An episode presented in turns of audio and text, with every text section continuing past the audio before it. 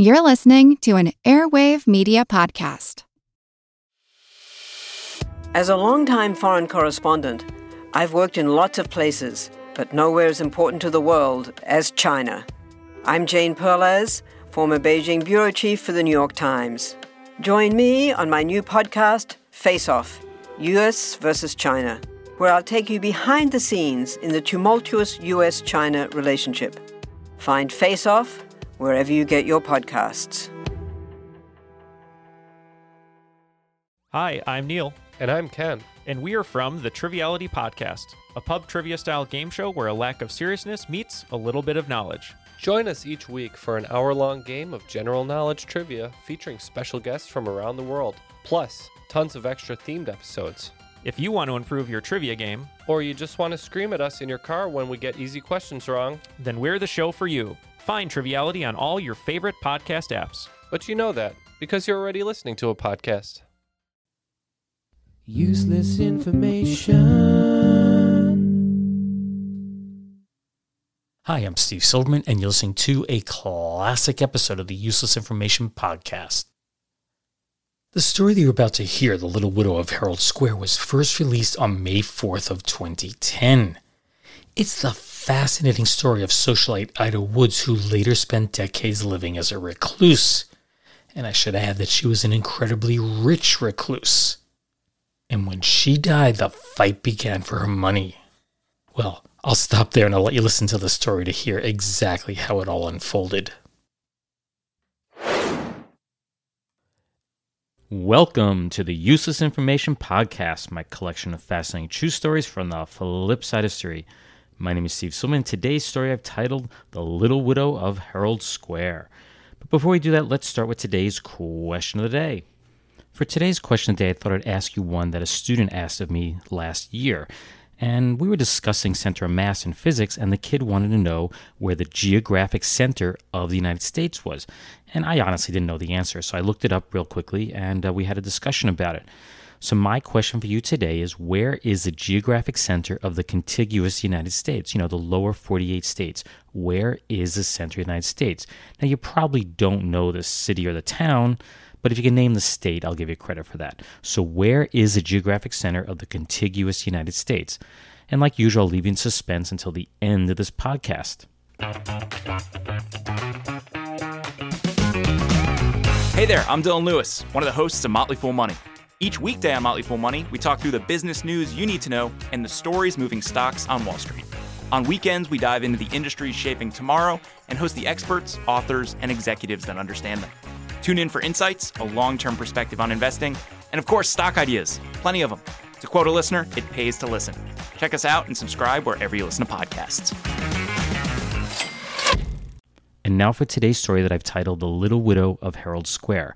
Now, today's story begins, but in a lot of ways ends, on March 5th, 1931, when an elderly woman who was residing at the Herald Square Hotel in New York City cautiously cracked open the door to her room and asked the chambermaid to get a doctor because she believed her sister was dying.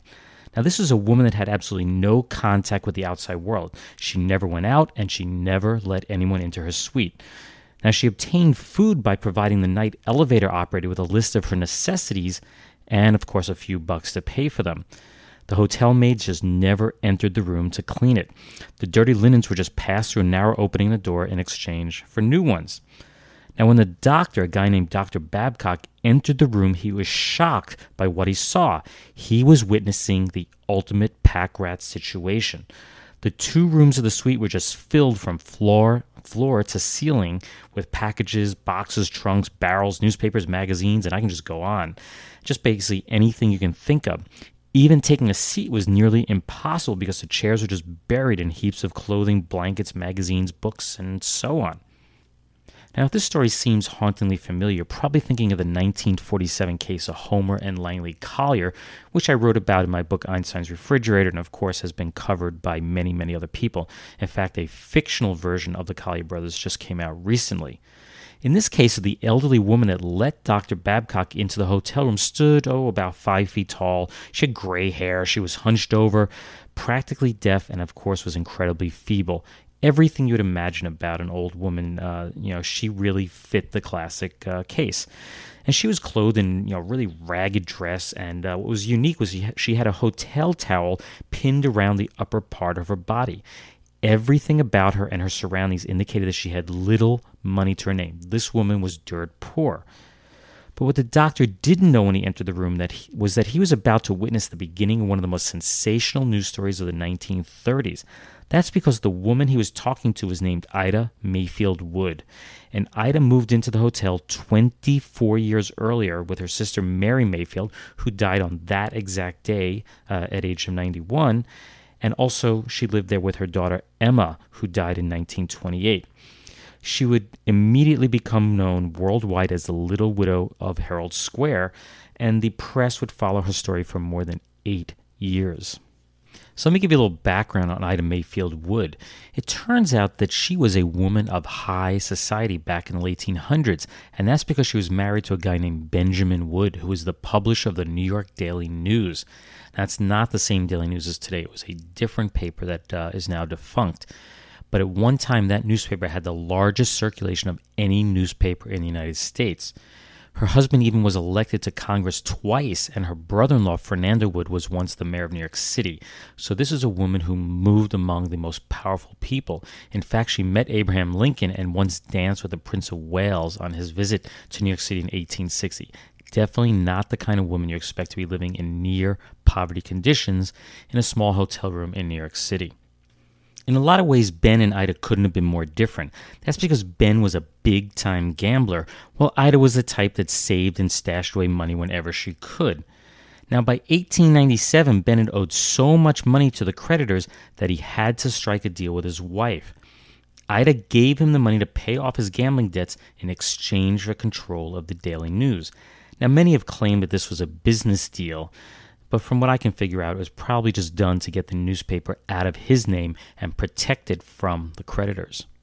By the time Ben died in 1900, nearly all of his assets had been transferred to Ida's name, but she was not a good editor. Basically, she drove it into the ground and was forced to sell the paper in 1901 for $340,000 to a guy named Frank Munsey. She had one really odd request, and that was she wanted Munsey to pay her in $1,000 bills, which he actually did. Unfortunately, the damage was done, and he could not resurrect the paper, and it was shuttered 2 years later. The last the world heard of Ida Wood was just prior to the financial panic of 1907. That's when she walked into the Morton Trust and demanded all of her money in cash right then and there. Believe it or not, Ida walked out with a bag with close to $1 million inside. Think about this. In 1907, walking down the street with a bag with close to $1 million in it. You wouldn't even do that today. She also sold nearly all of her furniture and the other trappings of being rich. That includes statues, tapestries, paintings, and so on. Now fast forward to the elderly Ida in her Herald Square hotel room. It was very clear that she could no longer take care of herself. This is an elderly woman. She also dropped hints that she had a ton of money in the suite, and they knew that it was not safe there. But those involved could not get her to cooperate in any way, so there was no way for them to know if the money really was there or not. After 2 months of getting nowhere, it was finally decided to bring in a relative to help out. But the closest person they could find was a guy named Otis Wood, who was the son of Ida's brother-in-law, the former New York City mayor, Fernando Wood. But it's not like Otis Wood was a close relative to Ida. He had last seen her when he was a young boy, more than 60 years prior. Otis assumed, just like everyone else, that Ida had died long ago. The one thing that Otis was able to determine was that Ida did not have any other children. Therefore, there was no definite heir to her estate when she passed on. She did mention that her husband Ben had other children, but they were all illegitimate and didn't count.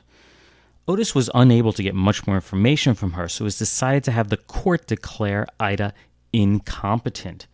As a result, a special guardian named Edward Kukorin was appointed to the case on July 23, 1931, and he was able to make some headway, but not a lot.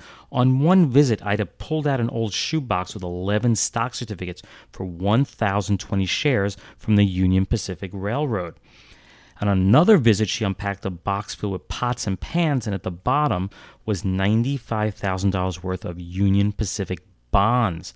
And then on another visit, she pulled out an additional $50,000 in Union Pacific bonds. She also made claims, depending on the visit, of having between $285,000 and $385,000 in hard, cold cash somewhere in that suite, although she was not willing to reveal where it was among that mess. Clearly, this lady was loaded. But Kukorin was unable to convince her to put any of the money or the bonds into the bank. So on September 22, 1931, the court declared Ida incompetent. To be more specific, she was declared a lunatic by the jury, although that seems a bit harsh. 2 weeks later, on October 6th, two nurses, a doctor, and two detectives forcibly removed Ida from her suite, and they put her in an identical suite of rooms that was rented right below where she had lived all of those years. It was the only way that anyone could start going through her stuff to see how much money she really had.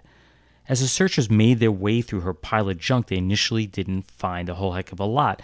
Yeah, in the first hour they found a few pieces of jewelry, but not much else. Then suddenly they hit the mother lode. Under a pile of newspapers and magazines was an old shoebox that contained $247,000 wrapped in brown wrapping paper, and most of it was in $1,000 and $5,000 bills. The next day, the nurse that was tending to Ida in her new suite downstairs noticed that there was something hitching up Ida's skirt. So as Ida fell asleep, the nurse lifted the skirt to find a canvas and oilskin bag hanging from a string tied around her waist. The nurse immediately opened it to find a pile of $10,000 bills. And believe it or not, there were 50 of them, a total of $500,000. Are you keeping count here? Now, Ida also kept claiming that there was more money. It was stolen, sometimes claiming that there was more than $1 million missing. But where could it be? Could the missing money still be in her possession, but somehow, just misplaced among all that junk? They searched and searched through everything, but they never found that money.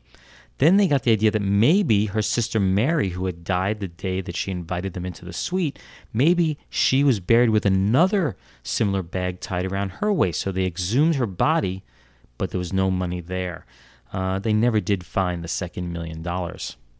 And believe it or not, that was not the end of what was found. Weeks after the search for the missing money ended, one of the nurses threw out 3 tins of moldy crackers. Now, for some reason, she sensed that this was a big mistake and immediately pulled them out of the garbage. And hidden in the bottom of one of the tins was a stunning diamond and emerald necklace that was later sold for $37,000. Now, the search had previously found a number of pieces of diamond and gold jewelry, earrings, necklaces, and pins. But the most valuable find of them all was a gold and diamond necklace with 35 diamonds and an aggregate weight of 118.5 carats. Now, sadly, Ida died on March 12, 1932. That's about a year after her sister Mary had passed away. Her will, which had been written way back in 1889, left everything to her sister and daughter, both of whom were dead and had no offspring.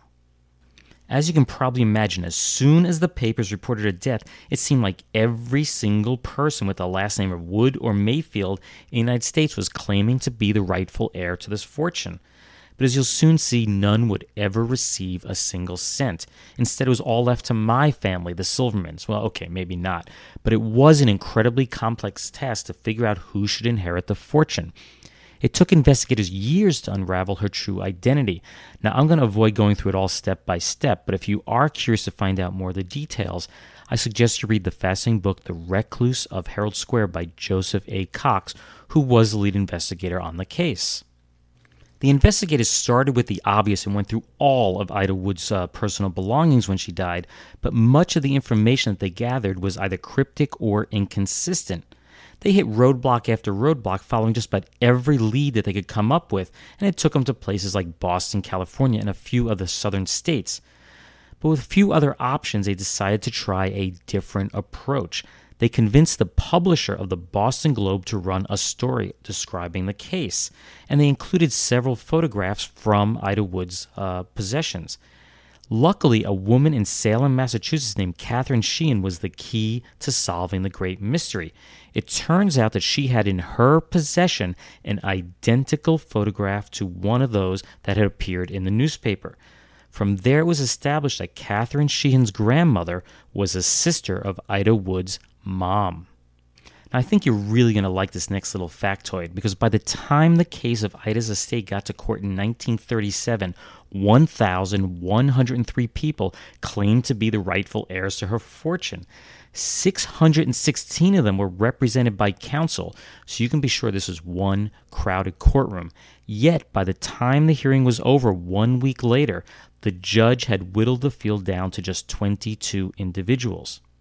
From the day that Ida Mayfield married Ben Wood, she had always claimed that she was a transplanted Southern belle, the daughter of a rich Louisiana sugar planter whose lineage could be traced all the way back to nobility. But it turns out that was just a facade. Ida was really born Ellen Walsh in Ireland and probably came to the U.S. at the age of 6 or 7. Very early on, her name was lengthened to Ida Ellen Walsh in Ireland, and then to Ida E. Harvey, and then to Ida E. Mayfield before she married Ben Wood and became the Ida Mayfield Wood that died in that hotel suite. It is believed that her family changed their name from the Irish-sounding Walsh to Mayfield when they came to the U.S. to avoid discrimination and to be able to move up through society. Our story ends on March 17, 1939, that's 7 years after Ida Wood died, when the fortune was split equally among 10 relatives, all first cousins once removed. They were all grandchildren of Ida's aunts and uncles and included Catherine Sheehan. That's the woman who had identified the picture in that Boston Globe article. None had ever met Ida Wood, but I'm quite certain that they appreciated the money. Useless, useful, I'll leave that for you to decide.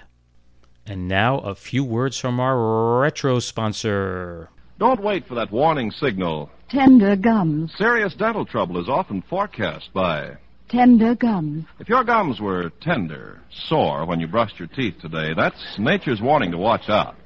It's often the first sign of serious dental trouble. What's more, dental authorities say brushing with toothpastes and powders which contain harsh abrasives only make things worse. You see, toothpastes and powders contain abrasives. That's primarily how they clean. And you can imagine what abrasives can do to gums that are already tender and sore. That's why I urge you, at the first sign of tender gums, switch to Teel, the liquid dentifrice. Teel contains no abrasive, so Teel does not irritate even tender gums. Teel is good for tender gums. In fact, because Teel is a liquid, it reduces the irritating effect of the brush itself, authorities say. Teel lets you massage your gums gently. Once you've used Teel, the chances are you'll continue. You'll like the way it makes teeth look sparkling clean, the way it helps sweeten your breath, and gives your mouth a refreshed, tingling taste. So when gums hurt, see your dentist and switch to Teel. Better yet, don't wait for that warning signal. Get Teel now and follow directions on the package. Remember, that's Teel, T-E-E-L, Teel, the modern liquid dentifrice. And now back to The Life of Riley with William Bendix as Riley. That commercial for Teel is from the September 14th, 1946 episode of The Life of Riley, one of my favorite old-time radio shows. Now, Teel wasn't a toothpaste or a tooth powder. It was more like a gel, a little bit looser than the gels we have today. It was bright red in color, and it was just thick enough to stay on your toothbrush. Teel was made by Procter & Gamble and came in a scientific-looking glass jar, kind of like the Erlenmeyer flask that we use in Science Lab, and there was, of course, a plastic cap that went on the top. The last advertisement I could find for Teel was from June of 1953, and it was on Closeout, so you can assume that it was discontinued just prior to that. Want to learn how you can make smarter decisions with your money? Well, I've got the podcast for you. I'm Sean Piles, and I host NerdWallet's Smart Money Podcast. On our show, we help listeners like you make the most of your finances. I sit down with NerdWallet's team of nerds, personal finance experts in credit cards, banking, investing, and more. We answer your real-world money questions and break down the latest personal finance news. The nerds will give you the clarity you need by cutting through the clutter and misinformation in today's world of personal finance. We don't promote get-rich-quick schemes or hype unrealistic side hustles. Instead, we offer practical knowledge that you can apply in your everyday life. You'll learn about strategies to help you build your wealth, invest wisely, shop for financial products, and plan for major life events. And you'll walk away with the confidence you need to ensure that your money is always working as hard as you are. So turn to the nerds to answer your real-world money questions and get insights that can help you make the smartest financial decisions for your life. Listen to NerdWallet's Smart Money Podcast wherever you get your podcasts. And now for a few totally useless yet totally true tidbits from history. It's time for to call news of the weird past. Our first tidbit goes back to September 13, 1941, which reported that 21-year-old Eduardo Morales married his mother-in-law. Now, this wasn't done intentionally. It was simply an error in completing the marriage license. Once the error was discovered, a new marriage certificate was drawn up with his real bride listed. That was 15-year-old Josefina Flores. Talk about a quickie marriage and an annulment. That definitely beats Britney Spears' 55-hour marriage back in 2004. Our next little tidbit goes back to April 30th, 1957, where it's reported that 200 bees escaped from a damaged shipping box in the basement of the New York City General Post Office. Processing of the mail was halted for 15 minutes until the bees were wiped out by an insecticide bomb.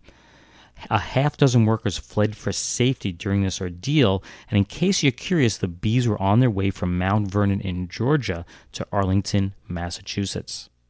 Our last little tidbit is from April 29, 1965, which reported that an earthquake shook the apartment of one Howard Peppel, a caretaker at the Juanita Beach Park in the state of Washington. He quickly returned home to assess the damage and found his pet goldfish swimming in an upside-down bowl on the floor. It seems that the bowl fell nearly 4 feet, flipped in the air, and landed on the linoleum-tiled floor, which formed a tight seal with the bowl. The gravel, the water, and the goldfish was still contained within the bowl.